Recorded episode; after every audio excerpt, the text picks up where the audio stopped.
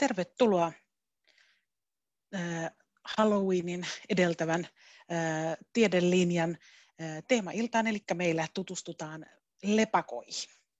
Keskustelemassa meillä on täällä, aloitetaan vaikka tuolta Miika Kotilasta, eli tohtorikoulutettava, joka on erityisen hyvin tuntee lepakot ja tekee siitä väitöskirjaa.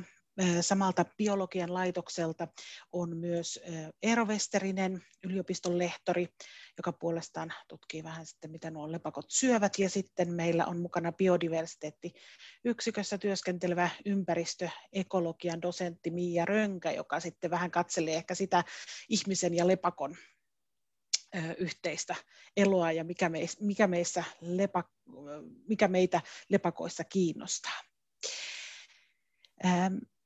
Mutta ennen kuin päästetään meidän asiantuntijat ääneen, niin muistutan siitä, että tuolla alalaidassa löydätte semmoisen chat-laatikon, mihin voi kirjoittaa kysymyksensä tai kommenttinsa. Me sieltä niitä sitten napsimme keskusteluun mukaan. Ja äh, minä olen Erja Hyytiänen, Turun yliopiston tapahtumakoordinaattori, ja täällä minun kanssani on kollegani Antti Tarponen, joka tuolla hoitaa tekniikkaa ja tuo meille varmaan muutaman kuvankin tänään nähtäville. Mutta lähdetäänkö oikeastaan liikkeelle siitä, että Miika, kerrotko sinä, mistä näkökulmasta sinä lepakoita katselet? Joo, moikka vaan. Kuuluuhan mun ääni nyt ihan hyvin. No niin.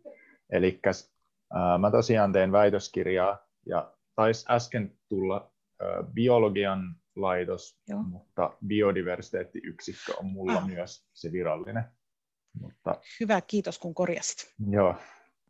Tota, Joo, mä teen väitöskirjaa lepakoista ja tarkemmin sanottuna lepakoiden äänistä.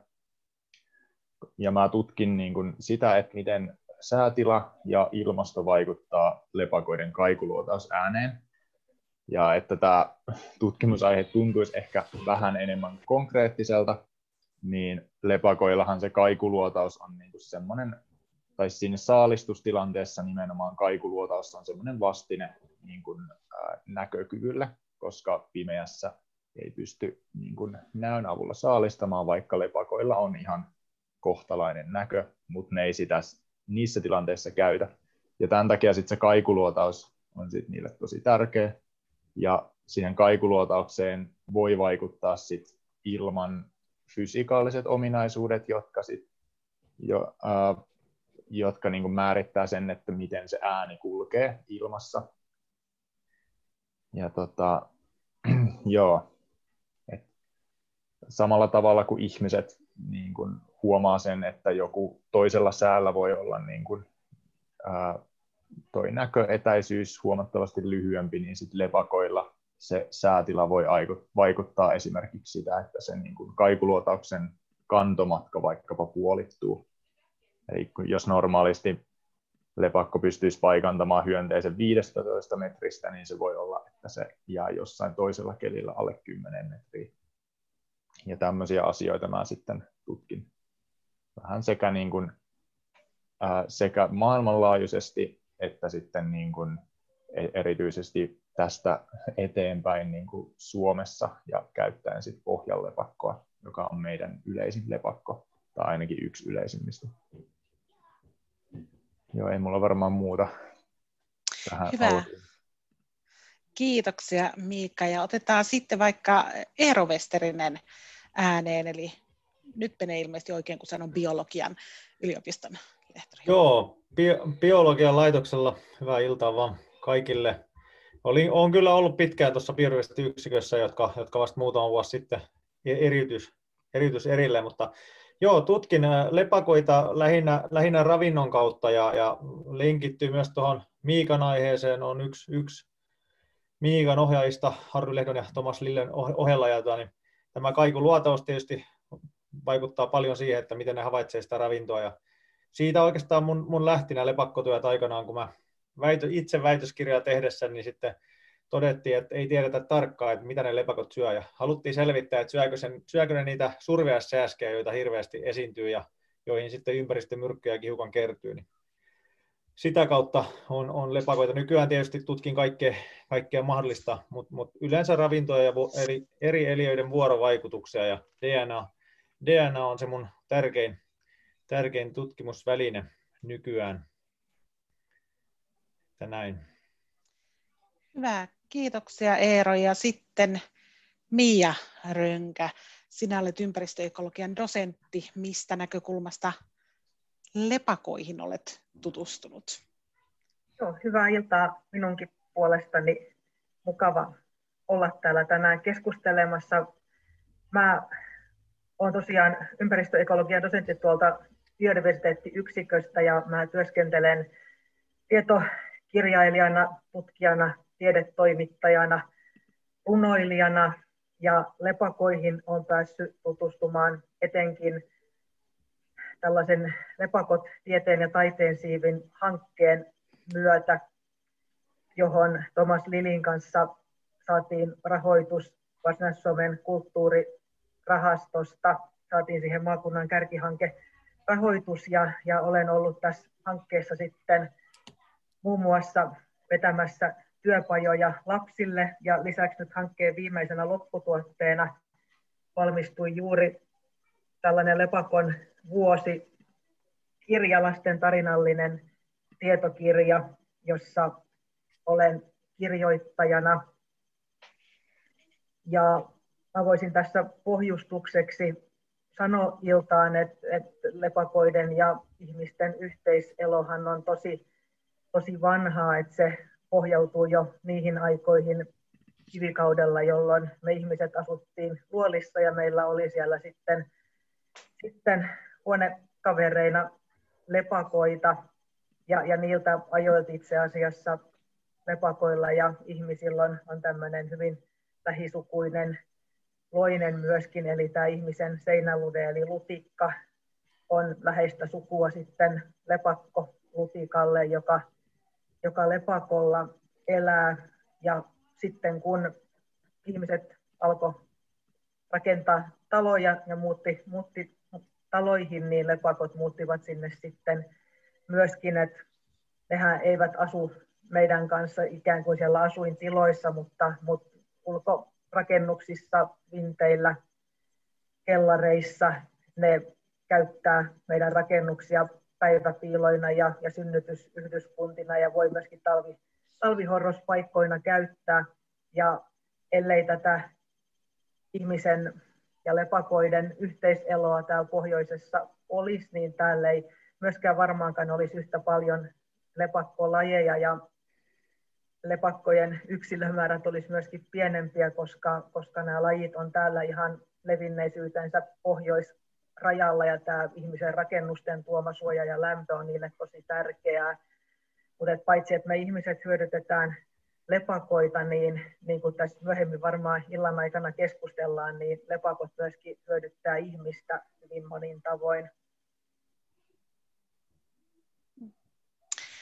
Hyvä, kiitoksia Mia. Ja nyt mä pyytäisin tuolta Antti varmaan laittaa meille, katsotaan pikkusen kuvaa, että minkälaisesta kaverista me sitten puhutaankaan. Eli tässä pääsee katsomaan, aika harvoinhan me ilmeisesti pääsemme näkemään lepakoita ainakaan näin läheltä, että saattaa mennä semmoinen viuhahdus ohitse, mutta Miikka, onko meidän mahdollista jossain nähdä lepakoita? Mm, no tota, on hyvinkin mahdollista, ja mä voisin tähän tota sanoa, että mulla siis niinku itselläni mä muistan lapsuudesta sen, että mä niin kuin, olin jo pitkään niin kuin ollut tietoinen lepakoista eläinkirjojen kautta ja tällä lailla, mutta sitten en ollut koskaan nähnyt ja se harmitti mua. Ja se tuntui semmoiselta niin kuin asialta, että kyllähän, että ei hitsi miten siistejä eläimiä, että kyllähän mä niin kuin haluaisin nähdä lepakoita enemmän. Ja sitten sit se niin kuin lopulta ratkesi sillä tavalla, että mä ikään kuin opin vaan havainnoimaan niin kuin just niitä viuhahduksia pimeässä ja tajusin, että no näähän on niitä lepakoita.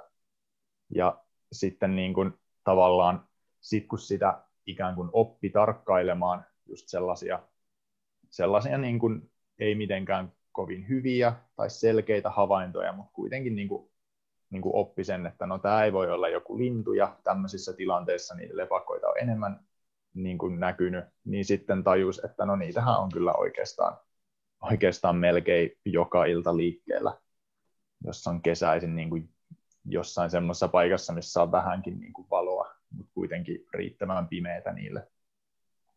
Mutta mm, täytyy sanoa, että, että muuta kuin, niin kuin näiden tota, omien maastotöiden kautta, niin en mä varmaan olisi nähnyt kovin monta lepakkoa silleen, niin kuin oikein lähietäisyydeltä tai, tai niin kuin sillä lailla hyvin. En ole esimerkiksi niin kuin omasta halkopinosta koskaan löytänyt sellaista lepäilevää lepakkoa, mikä on ehkä se tyypillisin kohtaaminen niin kuin ihmisen ja lepakon välillä, tai sitten tietenkin niin kuin muut pullakot ja tällaiset, jos sattuu, sattuu omassa kodissa tai, tai jossain mökin vintillä olemaan semmoinen lepakkoyhteiskunta. Toi on ihan hyvä. Mä voisin jatkaa, jatkaa tuohon, että itse, itselläkin noin ensimmäiset havainnot oli just, just mökiltä, mökiltä tota, niin varsinais Lounais-Suomesta. Ja meillä oli videokamera silloin 80-luvun lopulla, lopulla tota, niin kuvattiin taivasta vasten lepakoita, ja ne on vieläkin olemassa ne videot, mä yksi päivä tuossa kaivoin ne, kaivoin ne ja komeita, komeita otuksia, mutta ei niitä tolle ikinä mekään päästy oikeastaan näkemään, että tämän kuvan kaltaisia, eikä tietysti ole, ole lupakaan, lupakaan koskea.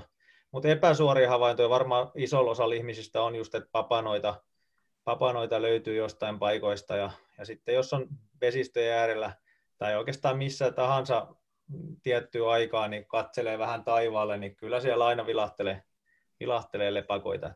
Oliko Miialla vielä jotain?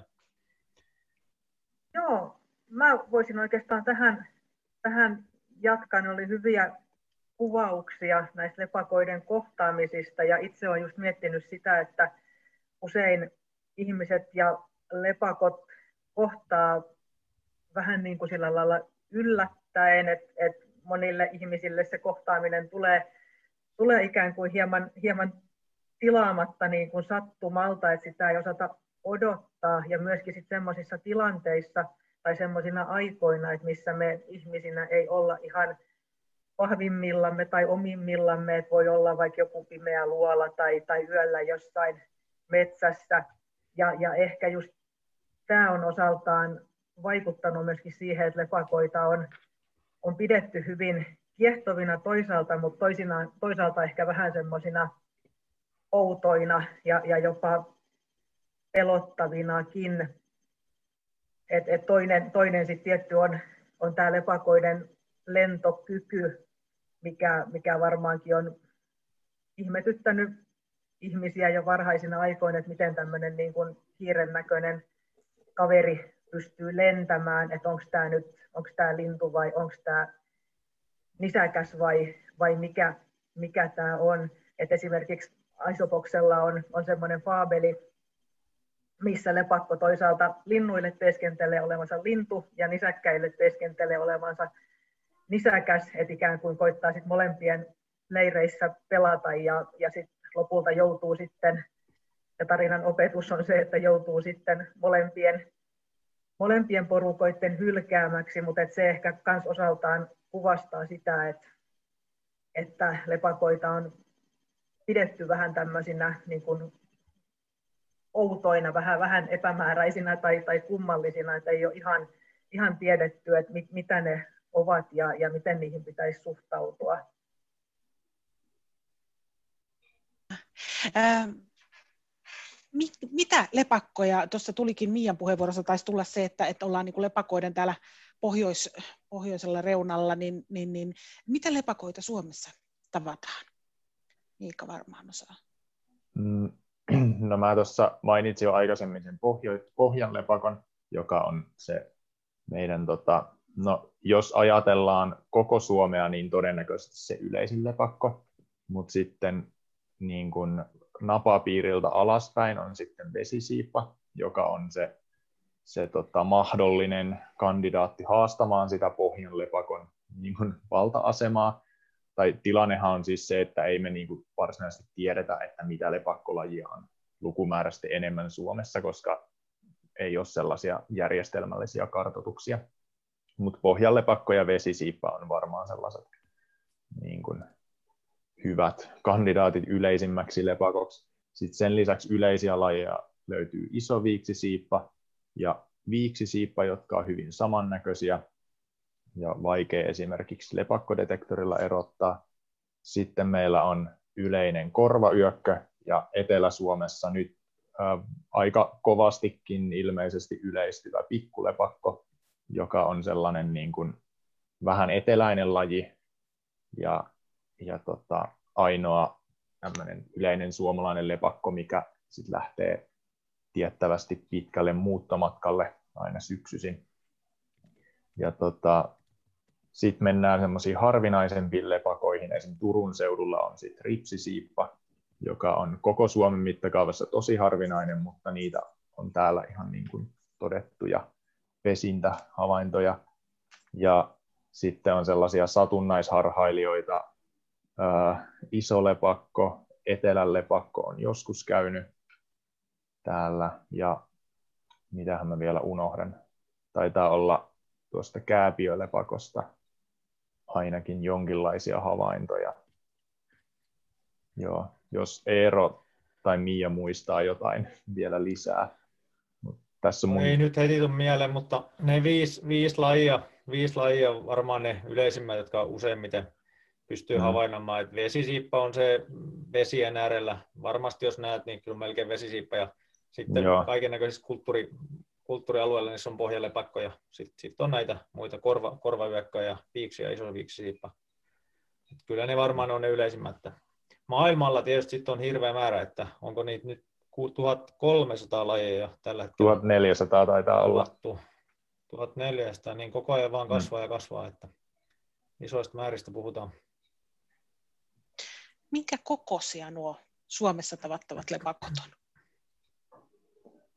no, paino on varmaan silleen 10 gramman molemmin puolin.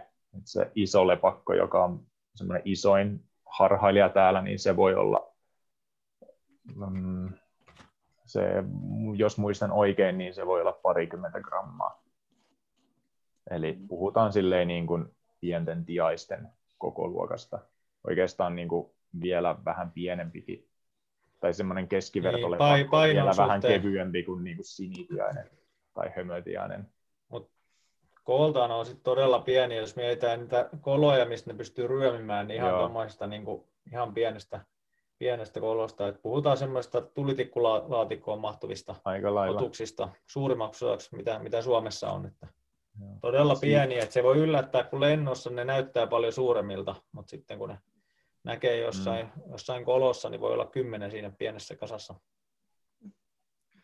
mä voisin sitten tuolta maailmalta lisätä vertailukohtana, että et isoin lepakkolaji on, on samoin lentävä koira, joka sitten on puolitoista kiloinen ja, ja pari metriä siipien kärkiväliltään, eli, eli näitä meidän niin kuin isojen lintujen luokkaa. Ja sitten on toisaalta sieltä pien, pieni, pienimmästä päästä on sitten kimalais lepakko, joka on vain parin gramman painoinen ja, ja sitten 14 senttiä siipien kärkiväli, että sehän sitten kisaa puolestaan maailman pienimmän nisäkkään tittelistä tuon etruskipäästäisen kanssa. Et hyvin hyvin niin kuin iso, iso jakauma tuossa koossa ja, ja sitten tietty vaikuttaa myöskin siihen, että, että mitä ne käyttää ravinnokseen tai liittyy siihen, että mitä ne käyttää ravinnokseen.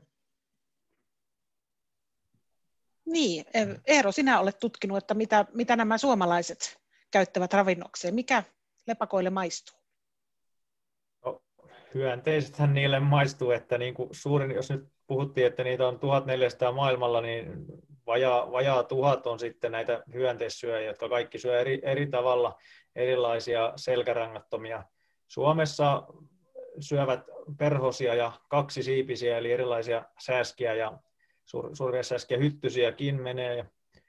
Hämähäkkejä ja sitten jotkut, jotkut harvinaisemmat lajit ollaan huomattu, mutta meillä on aika vähän niistä vielä tietoa, että se ei, ei ole suinkaan ihan, ihan helppoa enää löytää, löytää tuo, niin tutkittavaksi näitä, näitä otuksia, mutta mut hyönteissyöjiä ne on ja, ja tuo, niin sitä kautta hyödyllisiäkin monessa suhteessa voivat syödä erilaisia tuhohyönteisiä Että Suomesta me ollaan satunnaisesti löydetty, mutta maailmalla tutkimuksia, missä on ollut mukana, niin on löydetty semmoisia oikein kunnon, kunnon pahoja, pahoja tuhohyönteisiä sieltä ravinnosta ja sitä kautta sitten ehkä pystyä myös, myös tuo, niin vaikuttaa asenteisiin lepakkoja kohtaan. Noista tuhohyönteisistä muistan lukeneeni sellaisen faktan, että ää, tuolla Pohjois-Amerikassa, tai olikohan se nyt, todennäköisesti se oli niin kuin Yhdysvalloissa, että oli arvioitu, että maataloudelle tulee lepakoiden ansiosta niin kuin jonkun noin 15 miljardin dollarin säästöt vuodessa siitä, että se niin kuin tuhohyönteisten kulutus on niin suurta, että sit se säästää niin kuin satotappioissa ja torjunta-aineiden käytössä ja kaikessa tällaisessa. Et se on niin kuin isossa mittakaavassa sen huomaa, että se on niin kuin aika merkittävä eläinryhmä kuitenkin.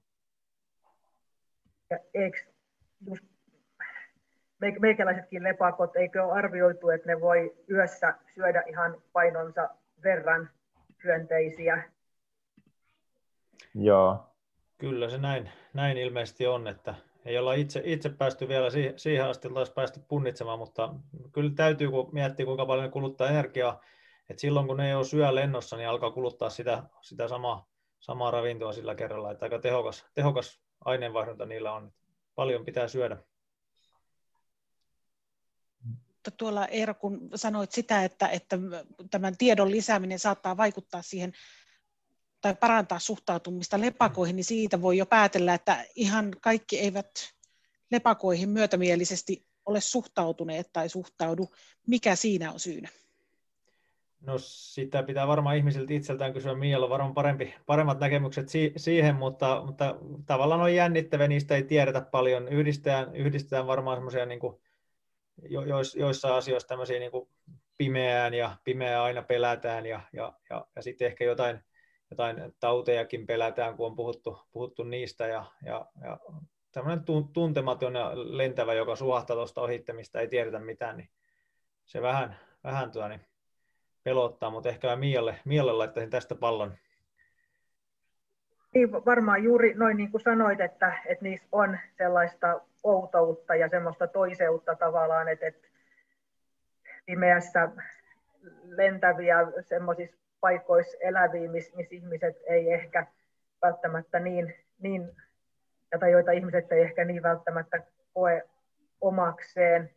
Et, ja sitten tosiaan siis lepakothan on myöskin tästä, tästä syystä niin, niin hyvin suosittuja aiheita, just vaikka kauhukuvastossa, kirjallisuudessa, elokuvissa. Toki meillä on sitten lepakkoaiheinen supersankari, myöskin tämmöinen myönteinen hahmo, mutta paljolti, paljolti ne on just liitetty, niin kuin esimerkiksi Japanissakin liitetään lepakot tämmöiseen kaaukseen ja, ja epäjärjestykseen, pidetään niin kuin tällaisten asioiden symboleina niitä. Ja, ja Suomestakin siis kansanperinteen mukaan on, on ajateltu, että lepakot on tämmöisiä luojan epäonnistuneita luomuksia, jotka hän sitten pettyneenä syöksi yöhön, että linnut saivat päivän, että on tämmöinen sanontakin, kun yöllä yököt lentelevät, päivällä paremmat linnut, että niitä on pidetty tämmöisinä paholaisen sanansaattajina, mi- mihin sitten liittyy, liittyy semmoinen ihan, ihan kiinnostava, kiinnostava näkökulma myös, että, että, että tarinan mukaan keskiaikaiset kirkonrakentajat muuras näitä lepakoita kirkkojen rakenteisiin, että sanotaan, että Turun tuomiokirkonkin kattoholvissa olisi tämmöinen lepakon muumio, ja että näin oltaisiin tehty siinä tarkoituksessa, että tämä paholaisen lähettiläs joutuu sitten väkisin kuuntelemaan Jumalan sanaa. Hmm. Mutta sinä teet Mia lasten kanssa työ, töitä, työpajoja, pidät ja siellä aiheena on lepakot, niin miten lapset? Tässä he ajattelevat lepakoista? Mä olen aloittanut näitä työpajoja kysymällä, että millainen fiilis näillä lapsilla lepakoista tulee, tulee sille ensi, ensituntumalta, että olen kysynyt, että onko se vau-lepakko vai hui lepakko vai hyi lepakko. Ja kyllä se melkein se vau-lepakko on, tai sitten huilepakko sillä lailla niin kuin myönteisellä tavalla jännittävästi, että et he suhtautuu kyllä myönteisesti, mutta just nämä näkökulmat, mitä Eero tuossa sanoi, niin ne näkyy myöskin lasten kysymyksissä, että kyllä ne yleisimmät kysymykset on ne, että pureeko ne ja voiko saada taudin, ja sitten toinen yleinen kysymys on se, että imeekö ne verta. Eli, eli näissä varmaankin sit näkyy se, että, että mitä lapset sitten on kotona tai, tai kavereiden kanssa keskustellessa miettineet ja, ja millaista taustatietoa he on sitten muuten, muuten saaneet, mitä mieltä vanhemmat on lepakoista, mutta et, että nämä, nämä näkökulmat kyllä, kyllä yleensä työpajassa tulee esiin, että nämä heitä kiinnostaa. Joo, mä oon, oon samaa mieltä. Samoin linjalla mä joskus pidin näitä Turun yliopiston lasten, lasten yli, yliopistossa näitä mm. erilaisia lepakkoluentoja, ja eihän lapsilla mitään yleisesti ottaen mitään sisäsyntyisiä pelkoja ole oikeastaan mitään ötököitä tai muita kohtaa, että, että sitten se tulee just näistä muista asenteista. Mutta tosi mielenkiintoisia hyviä kysymyksiä. Onhan ne valideja kysymyksiä kaikki, että pureeko ne? No voi purra, jos otat käteen niin kuin mikä tahansa villeeläin tai jopa pieni lapsi. Voiko saada taudin? No voi kyllä kaikista eläimistä ja toisista ihmisistä voi saada, voi saada jonkun, jonkun, jonkun taudin ja, ja tämmöisiä, että ihan hyviä, hyviä kysymyksiä sieltä on tullut. Joo, ja omia ja jos... kokemuksia on just lepakoiset, niin kuin Miika ja Errokin tuossa listas näitä, että miten, miten on kohdanneet lepakoita aiemmin, niin, niin itse asiassa yllättävänkin paljon lepakkohavaintoja on lapsilla, että on sieltä omasta pihasta tai, tai mökiltä tai mummilasta tai, tai että jos jossain on vaikka illalla nähty lentäviä lepakoita tai sitten on jossain rakennuksessa ollut tai eksynyt sit vaikka asuintiloihin, että kun kysyy, kysyy kokemuksia lapsilta ja kun he on erittäin valmiita ja innokkaita niitä jakamaan, niin, niin kyllä siinä sitten aivan joka käsi nouse pystyyn, niin, niin joka toinen kyllä sitten helpostikin, että et näitä kohtaamisia on ollut. Ja tuolla kun puhuttiin siitä, että jos puree, niin, niin, niin tuossa kun vähän lueskelin taustoja, niin näin semmoisenkin viestin, että mikä tahansa nisäkäs, jos puree, niin syytä on käydä sitten lääkärille näyttämässä, mutta pysytään erossa niistä, annetaan niiden elellä omaa elämää. Ää, mutta se toinen kysymys, imeekö ne verta? Pakko kysyä. No, tuota, siis, Mia, sinä... Joo, joo, siis lepakothan on osin yhdistetty näihin vampyyritarinoihin, tai että nämä vampyyrit on voineet ottaa lepakon hahmon.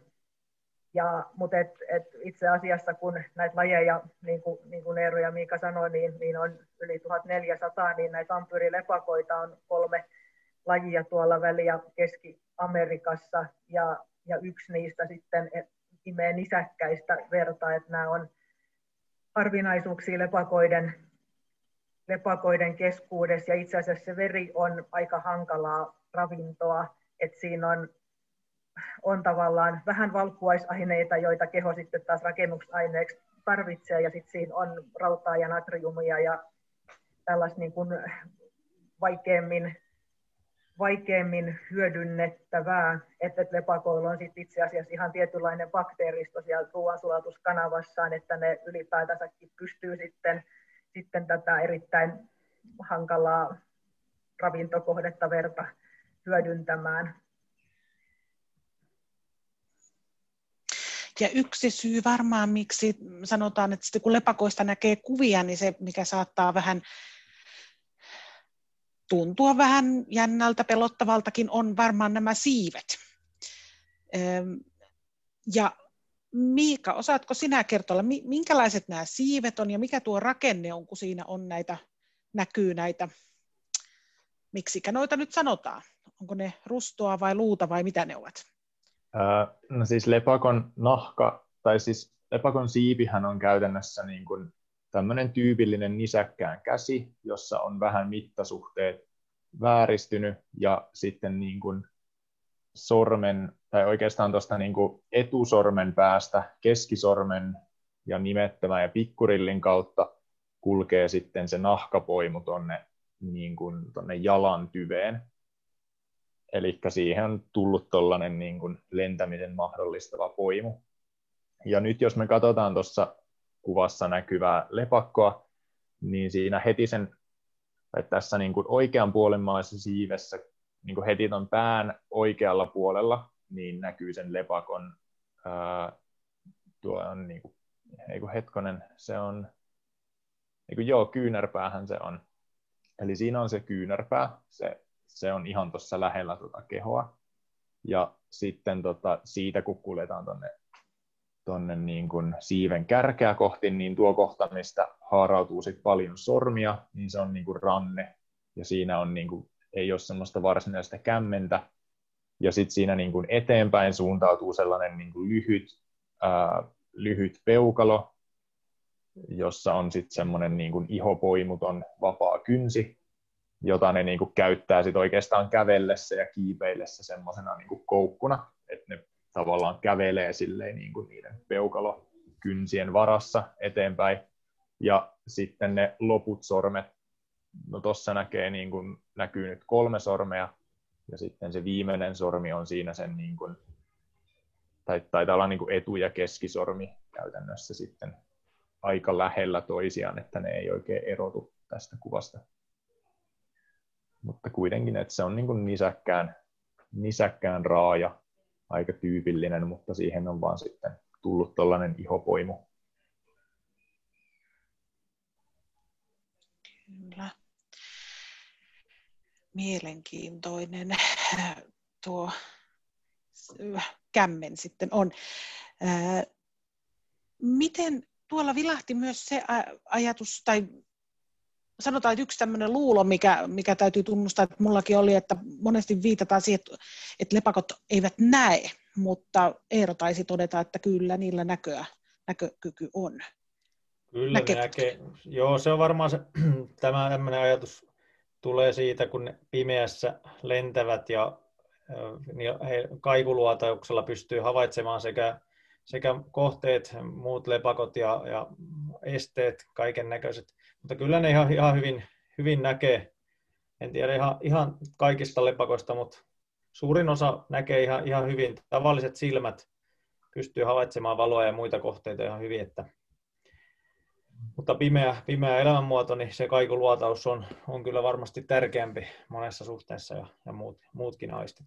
Sitä on jonkun verran niin kuin, äh, tutkittu just lepakoilla niin kuin sitä näkökyvyn ja sen kaikuluotauksen suhdetta ja on niin kuin havaittu, että välttämättä se, tai että silloin kun niin kuin valoa on sopivasti, eli on sellainen vaikka hämärtyvä ilta, niin se lepakko ei edes käytä kaikuluotausta. Että silloin se niin kuin tavallaan vähemmällä vaivalla pääsee, kun vaan pitää silmät auki.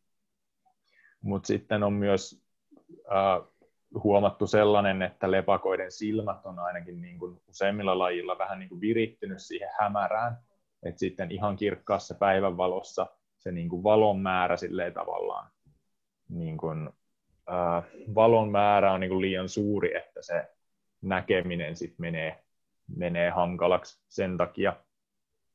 Tai tänne lepakon niin kuin häikäistyy siitä valosta. Et todennäköisesti niin kuin tyypillinen lepakko näkee huomattavasti paremmin vielä pimeässä kuin ihminen. Mutta niin kuin voi kuvitella, niin jos on, jos on tollainen vaikka tyypillinen suomalainen kesäyö, niin sellaisen hyvin, hyvin pienen hyönteisen näkeminen sieltä. Ja se tarkka paikallistaminen ei välttämättä enää niin kuin ole kovin helppoa sen niin kuin näköaistin varassa. Et sit sen takia se, senkin takia se kaikuluotaus niin kuin on tärkeä niille, vaikka sitten se näkökykykin periaatteessa mahdollistaisi sen, että näkee vaikka, että no tuossa on puu ja tuossa on paljasta maata ja tämmöisiä asioita. Miikan puheessa vilahti sana detektori. Kerrotko, mikä se on? Se. Mm, no detektori on siis, sitä tietääkseni käytetään vähän niin kuin erityyppisistäkin laitteista, mutta niille yhteistä on se, että ne niin kuin ikään kuin havaitsee, havaitsee tota, ultraääniä ja yleensä muuttaa niitä niin kuin semmoisille taajuuksille, että ihminen kuulee ne. Ultraäänet on siis yli 20 kHz ääniä, jotka, joita lepakot pääasiassa käyttää kaikuluotaamiseen. Ja ne on liian korkeita normaalisti ihmisen kuultaviksi. Mutta sitten se detektori on siis tämmöinen mekaaninen laite, joka, joka joko nauhoittaa niitä ääniä sillä tavalla, että ne voidaan sitten jälkikäteen niin käsitellä, tai sitten siinä niin kuin jatkuvasti tuottaa sitä ihmiskorvin kuultavaa niin kuin ääntä siitä lepakosta. Joo, varmaan, mä en tiedä onko ultraääni ilmaisin sitten tämmöinen hyvä suomeus, mutta Joo, sitä se. on myös käytetty. Eli se on se, millä sinä Miika esimerkiksi pystyt havaitsemaan nämä lepakot. Jep. Käytät tutkimuksessa siitä. katsotaan vielä yksi kuva. Antti tuolta meille laittaa näytille. Se ei ole täältä Suomesta, mutta siinä on ehkä semmoinen myös tyypillinen kuva, mikä tulee populaarikulttuurista tai muualta tullut mieleen, eli, eli tällä, tavalla, tällä tavalla, kun ne lepakot nukkuvat. Onko tämä kuinka yleistä tämmöinen? Nukkuvatko kaikki no. lepakot tällä supussa pää alaspäin? No toi mä voin aloittaa sillä, että jos mietitään, että, että lepakoita on tosiaan 1400 lajia ja yksilöitä sitten huomattavasti suurempi määrä. Jos mietitään, että ihmisiä on, on, on muutama, muutama miljardi, yksi, yksi laji, että ihmisetkin nukkuu, kaikki yksilöt vähän eri tavalla, niin kyllä lepakotkin nukkuu, että ei, ei suinkaan tällä tavalla, tällä tavalla kaikki nuku. Että haluaako Miika, Miika jatkaa siitä? Mm, no joo, tai siis mä ehkä purkaisin tätä asiaa nyt sillä lailla, että ensinnäkin tuo tuossa niin yksi silmiinpistävä ja tyypillinen piirre lepakoille on se, että ne roikkuu pää alaspäin, ja sitä lepakot hyvin usein tekee. Ja se ainakin niin kuin mun tietääkseni johtuu siitä, että niillä on sellaiset niin kuin varpaan kynnet, jotka pystyy niin kuin lukittautumaan silleen, ää, lukittautumaan ja tarttumaan hyvinkin pieniin epätasaisuuksiin tai rakoihin, ja sitten ne niin kuin niillä roikkuu. Ja se liittyy totta kai myös sit siihen, että lepakot usein niin kuin viettää päivää sellaisissa niin kuin, niin kuin ylösalasilla tai pystysuorilla pinnoilla. Ja se on sitten todennäköisesti semmoinen saalistuksen välttäminen, että koska ne on kuitenkin hyvin alttiina sitten niin kuin päiväsaikaan, ne on maalla pikkasen kömpelöitä ja näin edespäin, niin ne ne semmoiset niin turvalliset paikat niille niin on monesti jossain tuommoisten pystysuorien pintojen raoissa ja, sel, ja jossain niin kuin katon rajassa ja tämmöisissä paikoissa. Ja lepakot myös pääsee sinne, koska ne on taitavia kiipeilemään. Ja, mut niin kuin Eero tuossa sanoikin, niin ei se ole mikään sellainen niin kuin, semmoinen tiukka sääntö, että aina lepakot nukkuu ylös alasin, että esimerkiksi semmoiset niin kuin halkopinossa lepäilevät lepakot on niin kuin, joskus silleen ihan, tota, ihan silleen niin kuin rähmällään siinä jonkun tota, halon päällä. Että jos se niin kuin, tila on sellainen, että, että siellä on, jos ne on vaikka ryöminyt semmoiseen niin kuin matalaan koloon, jossa ne ei edes niin kuin mahdu roikkumaan mitenkään erityisen, niin kyllä ne on ihan tyytyväisiä siihen semmoiseen vatsalla makuasentoon myös. Tuostahan toisaalta tuosta ylösalaisesta asennosta pystyy hyvin sitten pudottautumaan lentoon ja, ja niin kuin just Miika sanoi, että ne, ne varpaat ikään kuin lukittuu vedosta, että, että lepakoiden ei tarvitse ikään kuin käyttää energiaa siihen, että ne pitää kiinni, vaan ne vaan sitten hengailee. Joo, toi on muuten hyvä pointti, koska ää, silloinkin, jos niin kun esimerkiksi lepakkotutkijat pyydystää lepakoita, niin sit monesti ne niin vapautetaan puun rungolle sen sijaan, että ne heitettäisiin vaan tota heti siivilleen, niin silloin tota monesti huomaa sen, että ne sitten tämmöisestä, tämmöisessä vapaus, vapautustilanteessa, jos ne lähtee heti lentoon, niin ne sitten niin kuin ensin kääntyy ylös alasin niin, että ne pystyy roikkumaan jaloillaan, ja sitten ne levittää siivet jo ennen kuin ne päästään irti, ja ikään kuin vaan pudottautuvat sitten. Ähm, miten, ovatko lepakot uhanala, ei Suomessa esimerkiksi, niin ilmeisesti ovat rauhoitettuja, eikö niin? Joo. Taitaa olla melkein, melkeinpä kaikki, kaikki eläimet suurimman osa vuotta rauhoitettuja, mutta, mutta lepakot nyt on erityisesti suojeltu, suojeltu, suojeltu ryhmä, ryhmä sitten Suomessa. Se taitaa olla niin kuin EU-tasolta tuleva se suojelupäätös. Ja siinä on kaikki lepakkolajit laitettu, laitettu niin kuin, siihen samaan tiukasti suojeltuun luokkaan.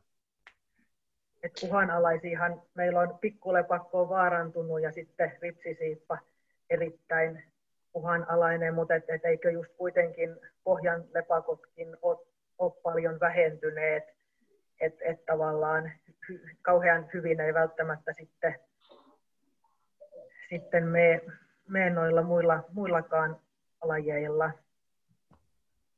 Siitä vähentymisestä on tullut jotain yksittäisiä tutkimustuloksia, mutta, mutta tota, en vielä niin kuin itse sanoisi, että niiden perusteella olisi jotenkin selvää, että esimerkiksi Suomessa pohjallepakko olisi vähentynyt.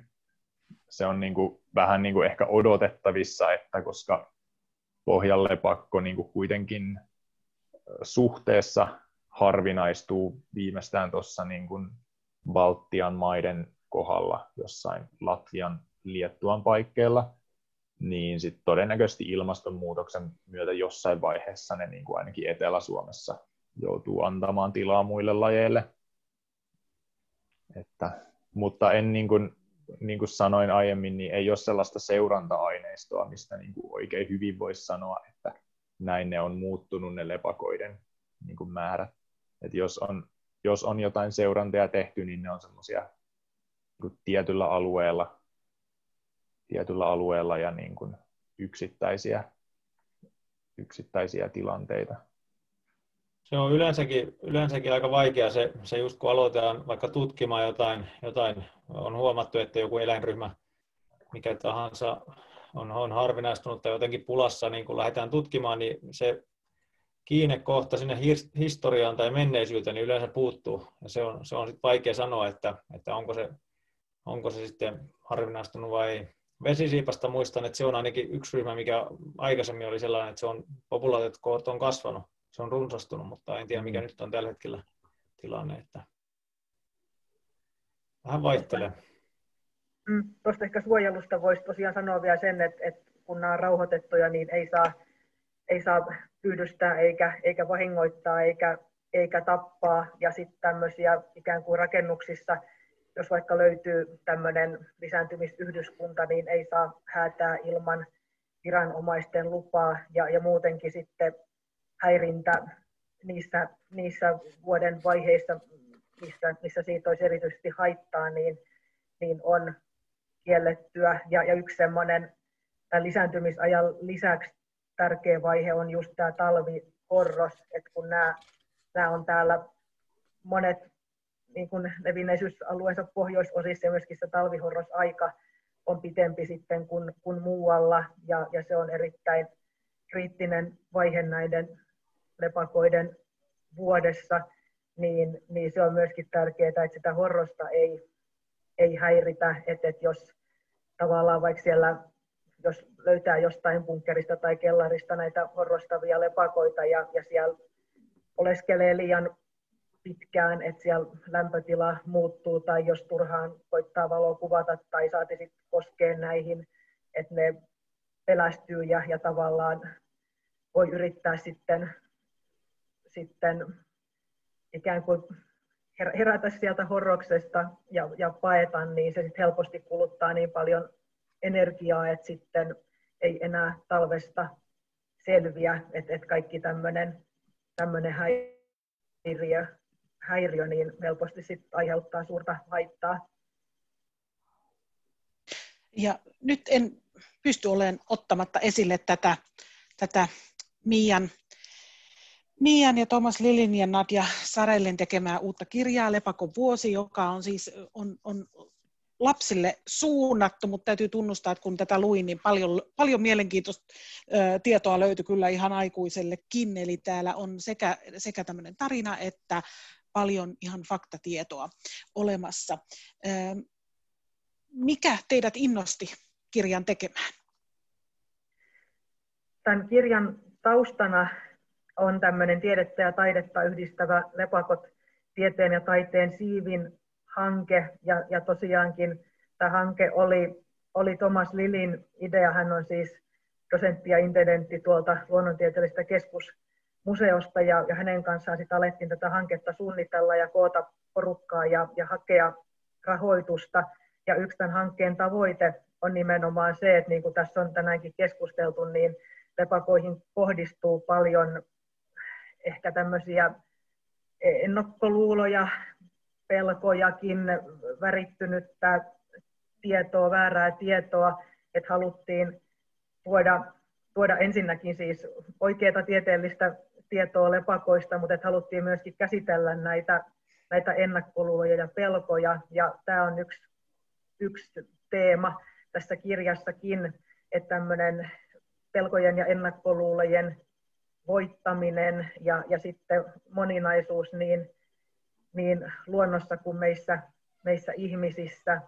Ja, ja sitten toisaalta myöskin lähiluonnon tärkeys sit ihan luonnon monimuotoisuuden säilyttämisen kannalta ja, ja lähiluonnon suojelu, että se miten tavallaan pienillä tavoilla ja, ja helposti voi ihan omalla kotipihallakin tukea luonnon monimuotoisuutta ja esimerkiksi esimerkiksi vaikka auttaa juuri näitä lepakoita.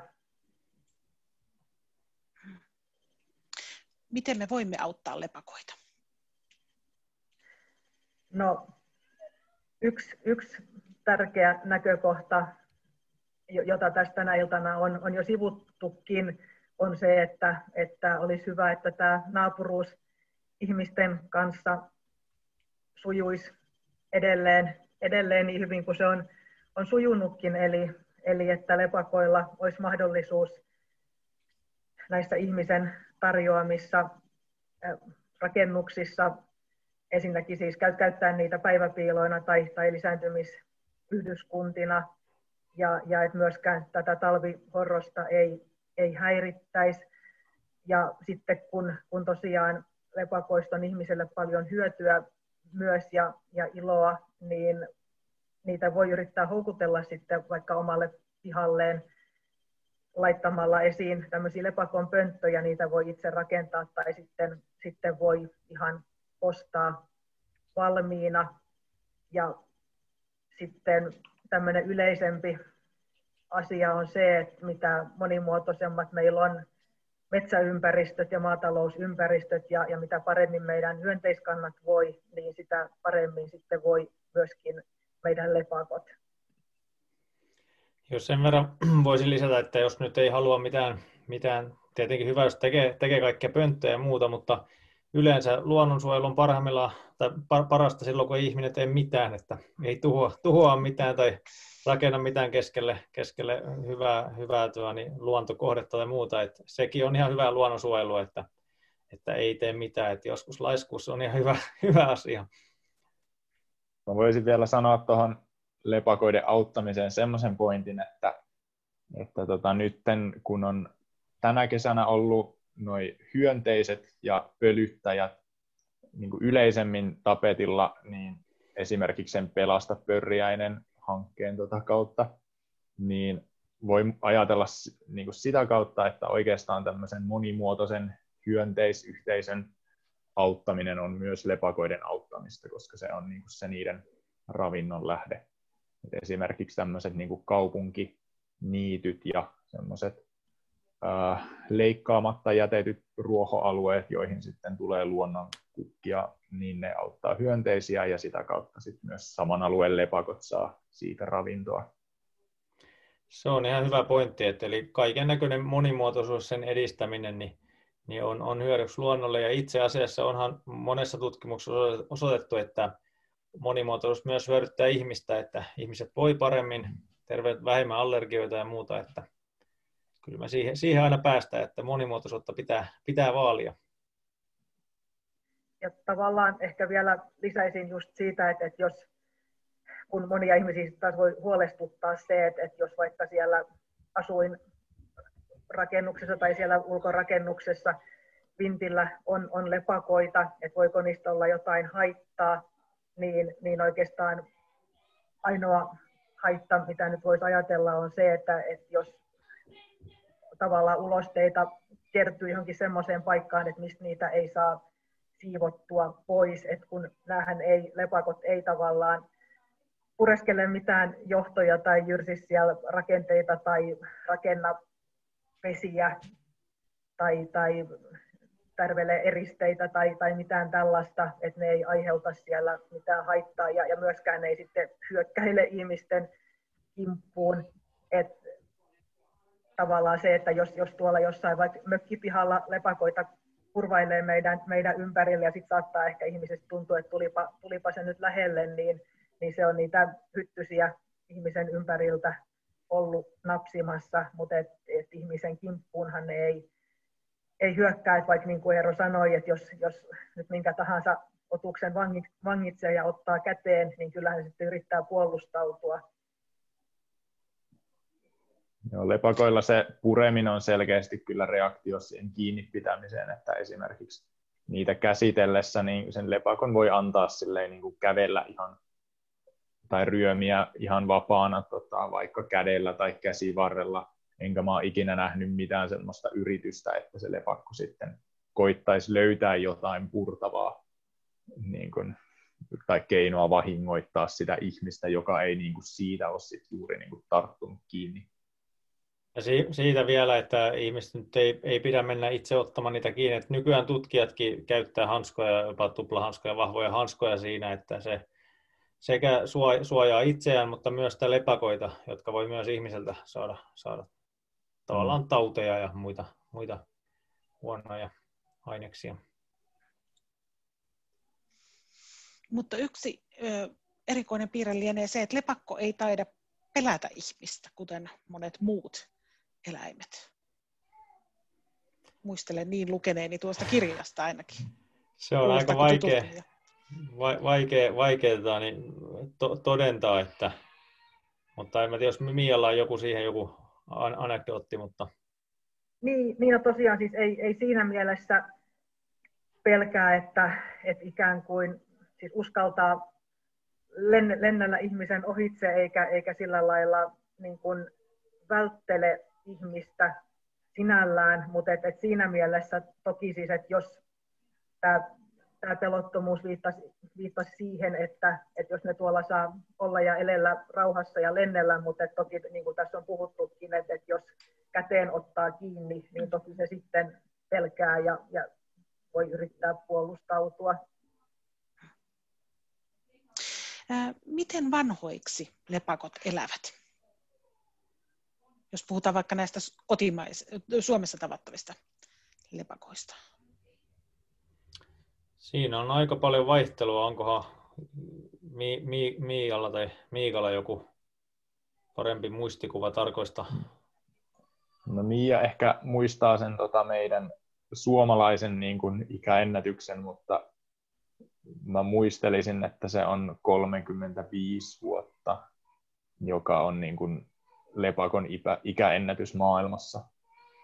Mutta sekin jos miettii, että miten pienestä eläimestä on kyse ja miten niin kuin hurja aineenvaihdunta sillä on, niin se on kyllä jo sinänsä aika hyvä saavutus.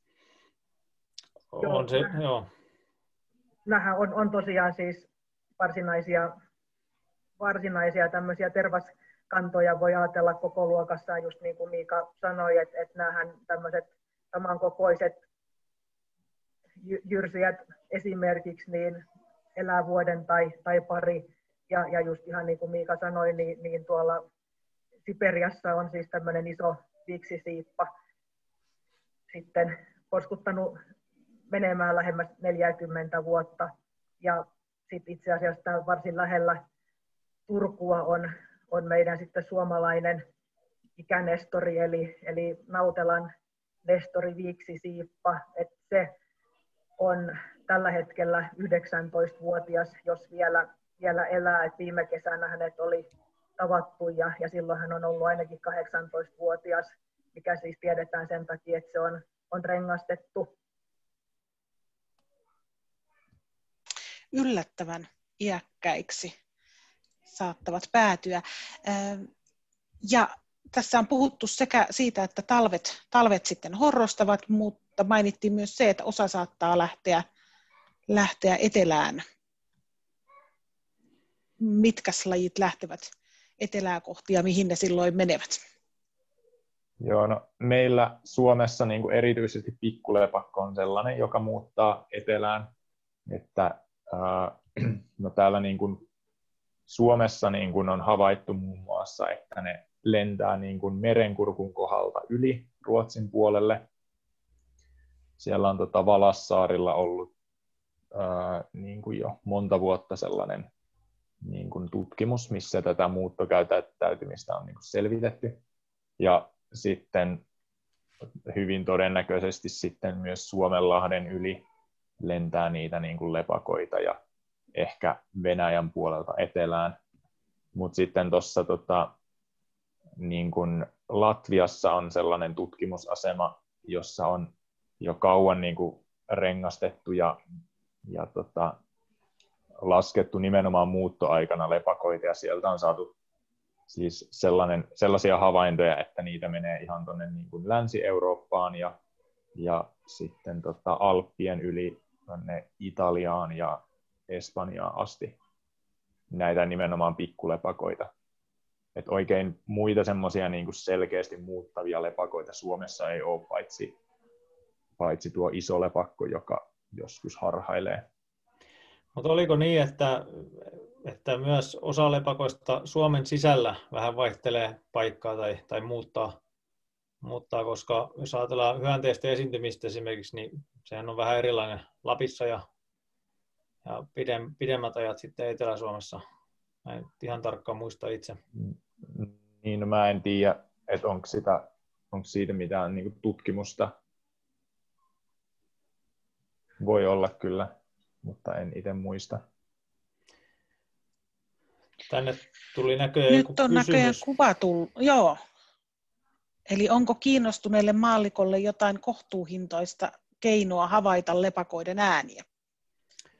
No, kohtuuhintainen on tietysti aina, aina se kysymys. Mulla itselläni on, on saanut lahjaksi tämmöinen tämmöinen hauska ihan, ihan pieni laite, jonka saa älypuhelimeen tai, tai tablettiin kiinni. Ja se on kyllä semmoinen, mistä mä itse tykkään, koska se on aina mulle mukana, missä päin maailma meneekin. No nyt, nyt ollaan tietysti Suomessa tiukasti, mutta, mutta se on kiva laite, kun siinä on sellainen, että se pystyy myös, myös kertomaan sen lajin jollain tarkkuudella. Ei se ihan kauhean luettavaa. Ja pystyy äänittämään hyvin ja jakamaan ääniä ja muita, muita mutta ehkä Miika osaa sanoa sitten näistä ihan mm, no sen, joo, siis semmoista älypuhelimiin liitettävät laitteet, niin ne on mun mielestä nykyään halvimmat on 250 euroa suurin piirtein tai jotain sitä luokkaa. Ja niitä on myös niin kuin Android ja iPhone puhelimille ainakin. Ja tota, sit siitä vielä halvempia on sitten semmoisia niin kuin yleensä noin sadan euron molemmin puolin voi olla 200 euroa sellaisia niin kuin kädessä pidettäviä, jotka niin kuin muuttaa sen äänen silleen, niin kuin, tai muuttaa sen äänen niin kuin yleensä analogisesti, että se tota, saman, sama ääntä, mitä se niin kuin mikrofoni kuulee ultraääni taajuuksilla, niin voi sitten ihminen kuunnella joko kaiuttimella tai, tai sitten kuulokkeilla niin kuin, äh, tavallaan omille korville soveltuvalla taajuudella. Että tällaisia laitteita saa niin kuin ihan valmiina, varmaan saa vähän alle satasella, mutta kuitenkin se 100 euroa on ehkä semmoinen nyrkkisääntö. Ja sitten ihan tota kaikkein halvin ratkaisu, minkä tiedän, on se, että ostaa sellaisen rakennussarjan ja itse kolvaa semmoisen suhteellisen yksinkertaisen elektronisen laitteen, että niitä on nähnyt esim. 30 eurolla. Mutta semmoinen piti vielä lisätä, että Suomessa on, on tällainen lepakkotieteellinen yhdistys ja siellä on ollut, mm. sieltä saa ainakin yhtä tai kahta laitetta ihan lainaan, lainaan ilma, jäsenille muistaakseni ilmanen ja liittymismaksu ja jäsenmaksu on aika halpa, halpa niin semmoinenkin vaihtoehto on, on kyllä. Tai sitten porukalla voi, voi, voi kerätä jonkun pienen porukan ja ostaa just jonkun laitteen, jota sitten voi kierrättää. Mm. Joo, tuosta lepakkotieteellisestä yhdistyksestä voisi mainostaa sen verran, että, että tota, lepakko.fi taitaa olla nykyisin ää, yhdistyksen kotisivut ja sinne kannattaa, sinne kannattaa mennä sitten, jos haluaa niin kuin suomalaisista lepakoista ja suomalaisista lepakkoharrastuksista jotain, jotain tietoa. Tämä oli aivan loistava lopetus, eli kello, kello on tullut seitsemän, joten kiitoksia tohtorikoulutettava Miikka Kotila, Miikka Kotila ja yliopistolehtori Eero Westerinen ja ympäristöekologian dosentti Mia Rönkä. Kahden viikon päästä äh, aihe, katsomme pikkasen kauemmas, eli mietimme sitä, että minne vastavalittu Yhdysvaltain presidentti maataan vie. Keskustelemassa silloin on John Morton keskuksen johtaja, professori Benita Heiskanen, Itä-Aasian tutkimus- ja koulutuskeskuksen johtaja professori Lauri Paltemaa ja dosentti Markus Kantola, joka on kirjoittanut muun muassa jakautunut kansa Yhdysvaltojen poliittinen historia teoksen. Ja silloin Benita Heiskanen pyysi erityisesti korostamaan sitä, että keskustelemme siitä, että mihin vastavalittu presidentti maata vie, jos tiedämme, kuka on presidentti, että postiäänet saattavat vaikuttaa siihen, että vielä ei tiedetä silloin, mutta sitten spekuloidaan kahden ehdokkaan välillä. Mutta kiitoksia tästä illasta. Nähdään Kiitos. pari viikon päästä. Kiitos. Moikka. Moi. Hei.